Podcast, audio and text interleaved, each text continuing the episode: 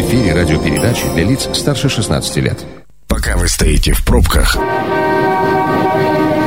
мы начинаем движение.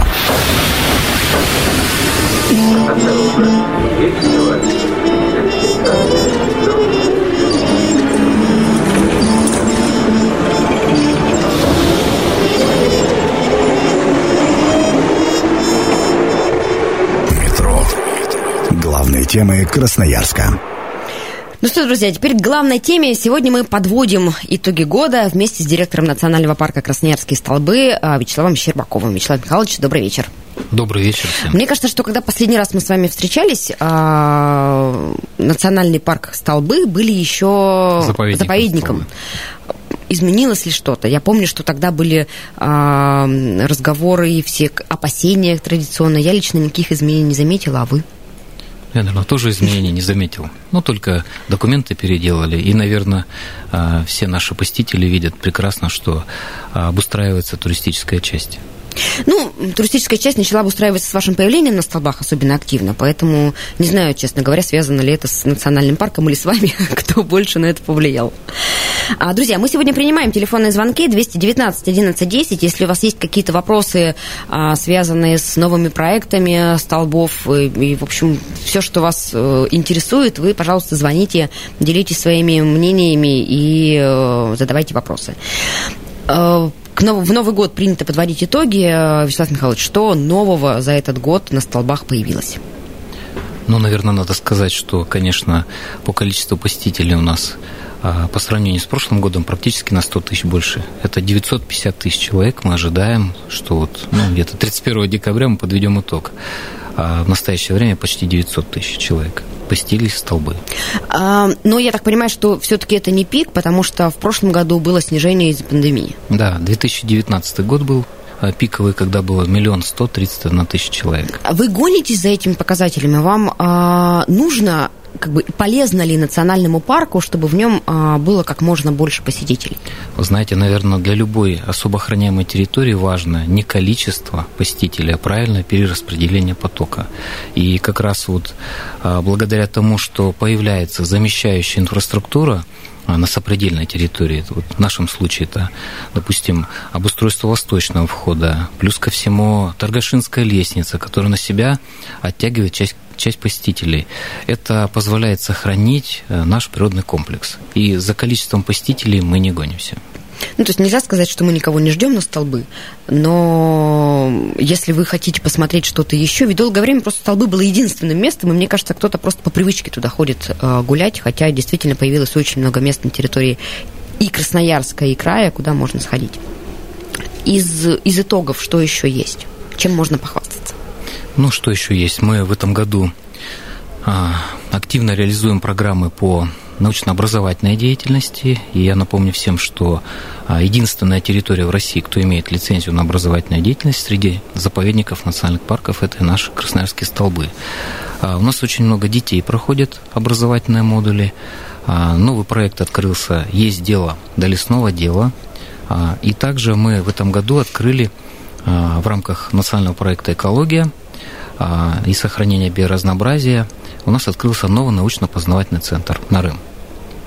Давайте обо всем по порядку. Вот мне интересна составляющая с образовательной лицензией. На первый взгляд не очень понятно, зачем она вам нужна, а, и что в рамках вот этой образовательной деятельности, собственно, вы и кому, и что рассказываете, кого чему учите. Ну, давайте так, для того, чтобы сохранить а, природу, да, нужно об этом рассказать, для чего это надо сделать. А, Существуют определенные методики, да, и если мы а, ну, практически по- потеряли а, а, часть вот, а, а, назову так, 90-е годы, когда не было экологического воспитания, экологического просвещения, соответственно, часть поколения просто были воспитаны, когда а, просто потребительское отношение к природе. А, Поэтому, а, начиная с конца 2000-х годов, э, экологическое воспитание и просвещение серьезно начинает развиваться. И, конечно же, если а, у нас не будет такое образовательное образовательных программ, на- наверняка все будут при- воспринимать наш национальный парк, теперь уже, а ранее это заповедник, просто как место для отдыха. Вот как раз э, в этих образовательных школах детей учат э, не только как бы бережному отношению к природе, но там же есть лесная таксация, лесоведение, э, различные, допустим, дисциплины, которые в школе проходят, география, биология, экология, для, для многих школ мы являемся просто образовательным полигоном, где есть хорошее научное оборудование, где могут целыми классами проходить разные занятия и зимой, и летом. Ну, исключение, конечно, это май-июнь месяц составляет, когда клещи. А приезжают к вам, а, ну, вот такими организованными группами из школ, то есть это просто, в, ну, условно, можно провести урок в классе, а можно провести урок, а, урок у вас. Совершенно верно. То есть география у нас, конечно, это школы города Красноярска, далее это идет Дивногорск, а, немножко с Березовского района приезжает, но и активно стали ехать с нашего Красноярского края, то есть целыми классами приезжают, и теперь вот как раз появился научно-образовательный центр, где можно нормально размещать а, всех наших а, детей, школьников, студентов. А вы как-то интегрированы в обязательную школьную программу? Или это инициатива конкретной школы? Ну, есть такой продвинутый учитель географии, который понимает, что есть возможность привести свой класс на столбы, и там им расскажут детям, ну, там действительно что-то интересное, а не скучный урок возле доски. Ну, сейчас мы работаем в рамках дополнительного образования, образования, то есть у нас а, лицензия на эти виды деятельности, то есть это краеведение там и другие дисциплины. А вообще в будущем, конечно, если в рамках ФГОСа, то есть федерального государственного образовательного стандарта работать, мы сможем быть хорошим подспорьем для того, чтобы школы, допустим, не закупали какое-то лабораторное оборудование. У нас много это все есть. И здесь проходили специализированные классы. А справитесь ли вы с объемом? Ну, школ только в одном Красноярске очень много. А если говорить про весь край, если мы говорим про госстандарт, например, на территории региона, ну, это очень-очень много детей. Ну, просто заявка у нас, конечно же, отрабатывается полностью, и э, более 70 заявок поступает в месяц то есть, если по географии, то есть, представляете, да, то есть, это школа, которая... То есть, это 70 классов? Ну, практически 70 классов, ну, когда 50, когда 70, угу. ну, в основном 70. И это а, для кого-то важно сделать один урок, то есть это касается восточный вход, а, это в основном маленькие дети и начальные классы, а для кого-то нужна программа на 2-3 дня. То есть, конечно же, вот в Нарыме будут проходить и проходят экологические школы и э, география, вот э, если из края приезжают, кроме всего, они могут теперь проживать а, нормально, комфортно и а, проходить образовательные модули. Давайте теперь про Нарым а, потому что для многих это просто, ну, для красноярцев достаточно известное слово, но что такое теперь образовательный центр Нарым на столбах? Ну, если кто знает нашу историю, в принципе, раньше там был живой уголок Крутовской. И практически... Собственно, из которого, я так понимаю, и Совершенно получил, верно. который стал э, родоначальником э, Роева ручья. Елена Александровна Крутовская вела большую просветительскую работу как раз вот по бережному отношению а, к природе, а, показывала, как вот можно будет домашнего рысь, там, глухаря и так далее.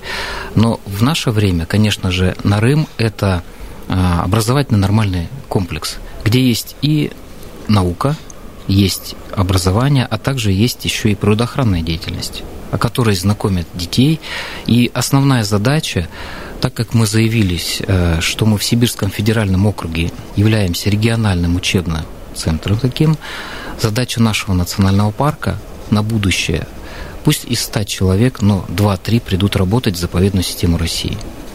Поэтому заключены договоры с образовательными учреждениями о дуальном образовании. То есть сначала мы готовим, да, таких эко-лидеров, я так называю. А, это тоже профориентация для школьников.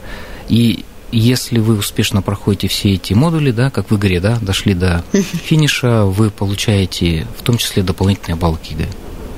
Ну, то есть, э, если вы нацелены именно на образование в сфере экологии. Да, совершенно верно. А есть ли у нас э, сильная школа именно высшая в этом направлении? Куда пойти? Ну, то есть вот сегодня я школьник, я при, пришел на ваш урок, заразился этой идеей, мне понравилось, я хочу пойти дальше. Вот вы бы куда направили э, абитуриента? Э, для обучения, как бы так, чтобы его научили достойно, и вы потом могли этого человека смело взять к себе на работу? Но у нас все-таки два профильных вуза в регионе. Это опорный вуз, э, раньше назывался это технологический университет бывший, да, там есть специальные кафедры по лесоведению, там природоохранная деятельность, а также Сибирский федеральный университет. Вот именно два вот этих вуза, которые готовят профильных специалистов. Кроме всего прочего, есть, конечно, наш э, педуниверситет бывший, да, э, Красноярский, который, допустим, учителей географии, э, биологии и так далее готовят. И тут надо понимать, не всегда же учителя смогут работать в заповеднике национальном парке. Ну, мне вообще кажется, что ПЕТ не профильный в этом смысле для вас. Э, Но для нас наверное. профильно в будущем. Может, они придут преподавать и работать с теми же детьми, о чем вы задавали вопрос. Ну, это сколько же вам... Это вам надо, представляете, уже целую эко-школу строить, не просто эко-уроки проводить, а строить эко-школу. Ну, я считаю, что сейчас достаточно этой инфраструктуры построена, и мы все-таки себя заявляем как э, лаборатория научная больше научно-практическая, которая находится на природе, и весь, конечно, цикл школы взять на себя мы не можем. А вы чувствуете интерес со стороны а, ну, там, студентов, экологов к этому направлению? Вот, вот а, та лаборатория, которая у вас есть, она востребована среди профессионалов, не среди школьников, которых привели за ручку и которым там может быть интересно или не очень, а среди тех, для кого это профессия и дело жизни? Ну, смотрите, у нас, если география, мы говорим про студентов, у нас до пандемии а, приезжали в основном это МГУ, Санкт-Петербургский университет, а также еще и студенты финны были. То есть есть университет Хельсинки, которые очень интересно заинтересовались нашими а, здесь наработками, материалами по летописи природы. То, что 96 лет, и летопись ведется больше 90 лет на столбах. А, по, клим, по климатологии и, соответственно, там по другим специальностям. А, в прошлом году мы принимали впервые студентов МГИМО, это тоже кафедра по устойчивому развитию. То есть это тоже интересная тема. И, соответственно, понятно, что СФУ, технологический университет бывший, да, то есть здесь постоянно у нас проходит практику. То есть если кто-то и понимает в изменении климата, то это нацпарк Красноярские столбы. Ну, я хочу сказать, что мы, в принципе, ведем большую работу такую научную. И а, в отличие от э, национальных парков других, не всегда а, конечно, во многих там ведется научная исследовательская работа. У нас она не прерывается.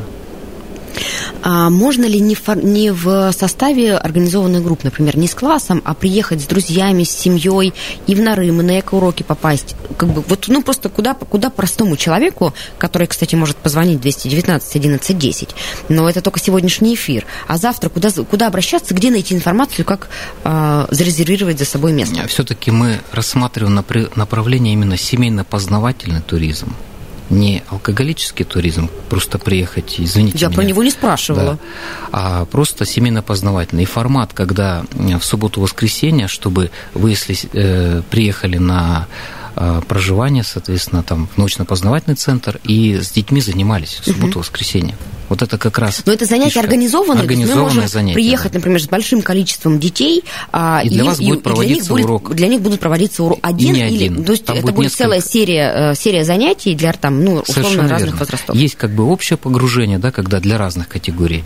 У вас и маленькие ребятишки, и кто постарше, а есть уже конкретно профили, которые вы заказываете. То есть мы понимаем, что это пятый, седьмой класс и так далее. А, ледяной склон появится? Ледяной наша сосулька появляется каждый год.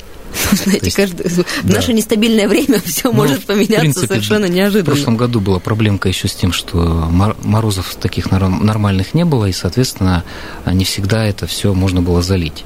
Обычно традиционно в январе начинается подготовка этого склона ледяного, и проводится э, фестиваль по ледолазанию, он обычно в марте. Ну, а, кстати, приближающиеся новогодние праздники – это проблема для столбов с точки зрения большого количества туристов, которые, ну, не очень, наверное, в праздники себя многие, может быть, хорошо ведут и являются туристами, а просто приходят как-то отметить праздник. Ну, если говорить про статистику, допустим, последних там 10 лет, у нас обычно начиная где-то с числа с 25 декабря и по 3 включительно, это тоже называть дни тишины на столбах, потому что туристов не сильно много, у всех э, там корпоративы, елки и так далее, да, а в начале э, отходники, наверное, да, первое, там, первое, второе число обычно у нас, э, по крайней мере, госинспекция наблюдает у нас очень много выхода животных на тропы, потому что им никто не мешает, фактор беспокойства отсутствует. А, есть у меня приятель, правда, уже в Краснодаре живет, который всегда 1 числа в 10 утра ходил на столбы. Вот, видимо, он переехал вот таким туристам мы рады, да. Да, и все. Друзья, мы сейчас прервемся на короткую рекламную паузу. Друзья, мы возвращаемся в эфир. Меня зовут Екатерина Кузьминых, а напротив меня Вячеслав Щербаков, директор Национального парка Красноярские столбы. Еще раз добрый вечер. Еще раз добрый вечер. А, друзья, ну мы традиционно, в общем, для почти последней недели Старого года подводим итоги. Э, и все-таки мне хочется закончить, Вячеслав Михайлович, тему с, с тем, что сделано в этом году. Мы поговорили про Нарым, про э, большую программу экоуроков и вообще экологического образования. Э, как изменился восточный вход? Я вот к, к стыду своему давно очень там не была. Расскажите, что меня там ждет, если я решусь, несмотря на мороз, пойти на столбы погулять. Ну, во-первых, там, конечно же, продлили остановку 37-го маршрута. То есть теперь можно нормально добраться общественным транспортом. Я всем рекомендую туда ездить на общественном транспорте, потому что ходит очень хорошо, регулярно, а, потому что там всегда есть проблема с парковками. Но несмотря на это, конечно же, агентством по туризму Красноярского края, а, это наши большие партнеры, которые а, помогают в обустройстве сопредельной территории. Там появился прекраснейший визит-центр – да, прекрасно появился теплый туалет, что немаловажно, парковка, больше, чем на 100, на 100 машин. А также обустраиваются маршруты, ну, которые сопредельные, в том числе вот Торгашинская лестница – это следующая остановка uh-huh. общественного транспорта. Дальше, если вы пройдете а, в сам гранитный карьер, а, вы увидите наш научно-познавательный центр, который открылся в прошлом году. И в этом году он начал дообустраиваться именно всякими разными интерактивными локациями для детей. Там постоянно проходят регулярные вот именно образовательные а, уроки и занятия с детьми, которые маленькие. То есть это, ну, это какого возраста? Ну, это обычно до пятого класса. Угу. Третий там. Ну, это уже большие и, дети. и совсем малыши, которые вот э, садик, э, старшая и подготовительная угу. группа. Это сделано специально, потому что не каждый а, сможет зайти и прийти в Нарым, потому что это тяжело, да. И вторая тема а, поднять туда класс и какой смысл, да, то есть это небезопасно может быть, э, допустим, малышей совсем. То есть это определенное требование к перевозкам идет. А здесь, пожалуйста, транспорт оставили на парковочке, пришли, провели урок, занятия и спокойненько уехали. Ну, то есть, условно, для тех, кто помладше и еще не очень соображает, это восточный вход, а, а для тех, кто уже более погруженный, хочет, ну, как бы, и, и в том числе физически способен подняться до Нарыма, а, это, собственно, Нарым. Ну, те, кому больше нужна именно интерактивная часть, это особенно малыши, да, и там прекрасно сделаны детские локации, образовательные, уличные, то есть все это видели прекрасно. А те, кто уже хочет именно школа школы, прямо как школа, угу. не погружение уже, а серьезная как бы тема, это уже идет Нарым. А школы до Нарыма тоже пешком ходят? Но Или есть какой-то Там трансфер? есть по-разному. Есть, конечно, на автобусе ездят, а есть вот уже те, которые, допустим, настоящие катуристы, краеведы, многие идут пешком. То есть загружают на машину э, свой инвентарь и рюкзаки и идут пешком. А, Вячеслав Михайлович, ну всегда, когда мы говорим про развитие, не обходится без каких-то проблем роста в том числе. Я так понимаю, что проблема с парковкой, она по-прежнему остается для нацпарка актуальной. Совершенно верно. Как раз вот тоже есть партнер, а, компания РЖД, которая, в принципе, сделала и обустроила хорошую остановку. На, это, получается, остановка Турбаза. Там можно тоже а, ну, это мы говорим городской, про, на, про городскую на, электричку. Да, да, да, на городской электричке приехать спокойненько, да, то есть э, Дивногорское направление всегда было перегруженное, и в выходные дни этих парковок не будет никогда хватать, там просто их негде делать. Поэтому тоже, опять же, пользуйтесь общественным транспортом по возможности. И Роев ручей тоже испытывает проблемы с парковками. Ну, да, слушайте, любое учреждение испытывает Конечно. проблемы с парковками. Ну, правда. Учитывая а, количество туристов, которые приходят э, на столбы, это естественный совершенно вопрос. А, но вы чувствуете какой-то негатив от э, посетителей по этому поводу? Нет, Или нет. все привыкли к тому, что вот есть такое количество парковочных мест, больше не будет, поэтому, друзья, пожалуйста, вам сделали все, что могли. Все, что могли, общественным да, транспортом. И наоборот, э, позитив идет от посетителей. Видно, что количество мусора снижается все-таки. А, и видно, что теперь вот допустим, все это вот это экологическое просвещение, воспитание со временем работает, и те же бумажки не бросают, да, то есть э, какие-то стаканчики не летают, как раньше это было, да, и многие туристы привыкли, эм, что мусор нужно либо вынести с собой, либо как бы специально отведенные контейнеры это все. Но у вас же при этом есть еще и контейнеры э, с раздельным для раздельного сбора, причем э, ну, в городе, я так понимаю, других таких нету. Ну, по крайней мере, у нас две фракции, то есть прочие отходы и бумажные стаканчики, то есть картон там и пластик. Привыкли люди к сортировке? Со временем привыкают. Конечно, сорность высокая, была по первости, да, но теперь уже где-то так вот процентов 30 еще все равно нет сортированного мусора валяется в этих контейнерах. Но а, я так понимаю, что по территории самого национального парка, по крайней мере, люди, чисто. люди перестали выбрасывать мимо, да. мимо мусорок уже, уже большой плюс. А, нельзя обойти а, стороной проблему с бродячими собаками, которая, мне кажется, была и когда мы с вами там пару лет назад общались. И 15 лет назад. И 15 лет. лет. И вот очень хочется, чтобы уже как-то кардинально что-то изменилось.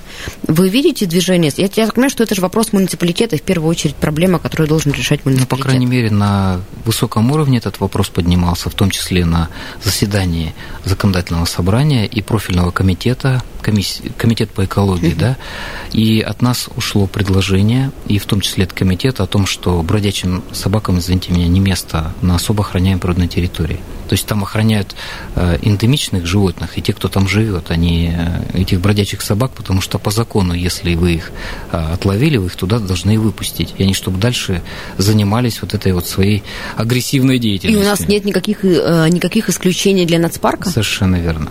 То есть, подождите, если у нас приехала собачку. собачка, которую отловили, допустим, на автобусной остановке возле национального парка. Мы... Либо вы ее пожизненно содержите за деньги э, того же национального парка, да, либо вы ее обязаны вернуть в среду, где отловили. Ну, то есть на эту же остановку, только чипированную. Или на, даже не на остановку, а, допустим, в Нарыме вы поймали собаку. И, конечно же, если вы видите посетителей, которые прикармливают, особенно сердобольные бабушки начинают, потому что собак там не бывает, когда особо нет посетителей, особенно в морозы там их нет. То, что они идут за туристами, те, кто их кормят, да? А как-то на законодательном уровне есть возможность решить, э, ну, там, ввести какие-то исключения для как раз особо охраняемых территорий? Красноярского края ушли поправки к федеральному закону, который вот как раз о, о гуманном отношении с животными, ну, так по-русски скажу. И, в принципе, э, как раз вот бродячим собакам не место заповедниках национальных парков. Слушайте, это все понятно, непонятно только, как решить эту проблему. Ну, хорошо, не будут их обратно к вам подсаживать, но если их будут продолжать кормить туристы, то они, там появятся новые собаки, которые придут к вам через четвертый Ну, по крайней мост. мере, этот процесс все равно остановить можно. Э, ну, то есть вы верите в... Э, ну, поменьше будут кормить. Ведь вы, вы видите, что происходит дальше с этими бродячими собаками. Ну, поддержали ее там в приюте, типа, да? Ну, потратили бюджетные деньги на нее. А что, и зубы вырвали, что ли? Она также стала, и даже если ее, извините меня, там кастрировали, она также агрессивна и еще более озлоблена на людей. Ну, я так понимаю, что для нас парк это э, на людей тоже важно, и но на животных, животные на в первую очередь. Потому которые... что страдают животные, прежде всего, это наши копытные, это моралы, это косули. Ну, про бурундуков и белок я уже вообще молчу. Тем более белки очень совсем ручные же на столбах. Да. Хорошо, что еще из проблем, раз мы эту, несмотря на новогоднюю, а, предновогоднюю а, историю, подняли такую, ну, как бы, проблем, проблемной тематики? А, давайте, наверное, скажем о том, что, конечно же, остановился процесс практически усыхания а, пихты, то есть сейчас это идет уже вывал деревьев, поэтому несколько маршрутов закрыто для посетителей. А пока этот вот э, процесс как раз это было 5-7 лет. Надеюсь, что год-полтора, это вот у нас Каштаковская угу. тропа.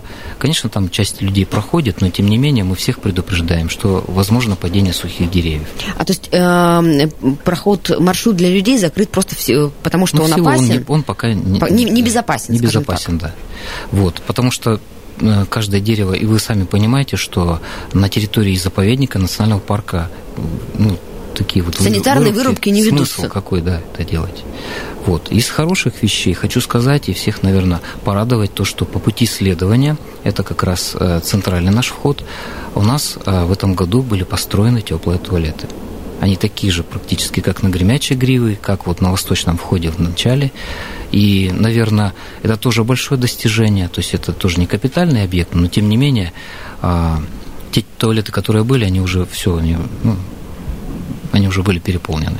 Вячеслав Михайлович, давайте продолжим тренд хороших новостей а, и поговорим про перспективы. Что запланировано из изменений, из каких-то проектов на 2022 год? конечно же, это обустроить э, новые экологические маршруты там, где уже наблюдается дегрессия, то есть нарушенность, или там, где а, уже растоптано, и люди ходят, но требуется доделать их. Вот смотрите, вы же сами говорите, что э, увеличение количества туристов не есть хорошо для особо охраняемой природной территории. Но чем лучше вы будете создавать инфраструктуру, тем больше у вас будет людей. Я расскажу, где это будет. Это вот как раз хороший новый маршрут, который мы заявили тоже э, в нацпроект «Экология». Для чего он там появится? Называется «Легенды Токмака». То есть в настоящее время, то есть это практически на восточном входе, многие ходят на Ермак и возвращаются обратно, либо на Китайку, а между ними связки нет. То есть закольцевать этот маршрут и, соответственно, а, там уже растоптали тоже многое что. Поэтому где-то нужны настилы, где-то нужны прижимы обустроить, потому что туристы начинают все это обходить, да, и, соответственно, снять нагрузку, чтобы дальше уже не шли, потому что дальше идет буферная зона закрытая, и этого будет достаточно. Ну, то, то есть развивать весь туризм, стараться на сопредельной территории, либо вот на совершенно только зашли на столбы и все. Ну, то есть пусть лучше туристы будут а, ходить по понятным, проверенным, подготовленным для этого маршрутам, чем их количество не изменится, но они будут расползаться там, куда им лучше не заходить. Ну да, иначе мы можем просто потерять и тот же животный мир, который там есть. А, кстати, э, вы же э, наверняка контролируете численность популяции. А, Все ли у нас в порядке с животным миром? Ну, очень радует, что у нас возобновилась популяция рыси то есть э, рыси больше Мы же видим стало. периодически, да, вы да, видите, фото, и волк. фотоловушки. Если появился волк, значит, со временем, почему я так радуюсь, исчезнут бродячие собаки. Волки их вытеснят, так, такова, ну, такова, такова така, природа? Да, такова природа. Еще что-то можем сказать про планы?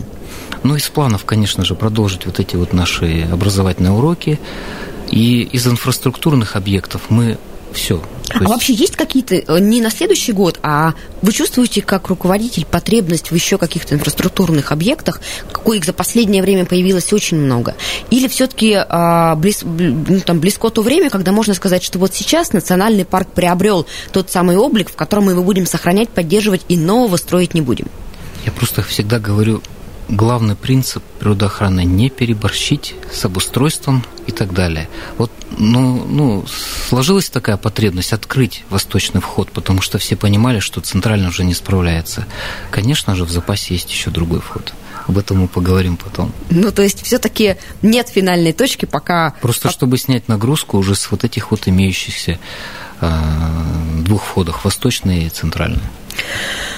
Ну что, в общем, остается только пожелать национальному парку реализации всех а, планов, проектов и войти в Новый год с гарантией всех исполнений желаний. Спасибо всем тоже крепкого заповедного здоровья, благополучия в семьях.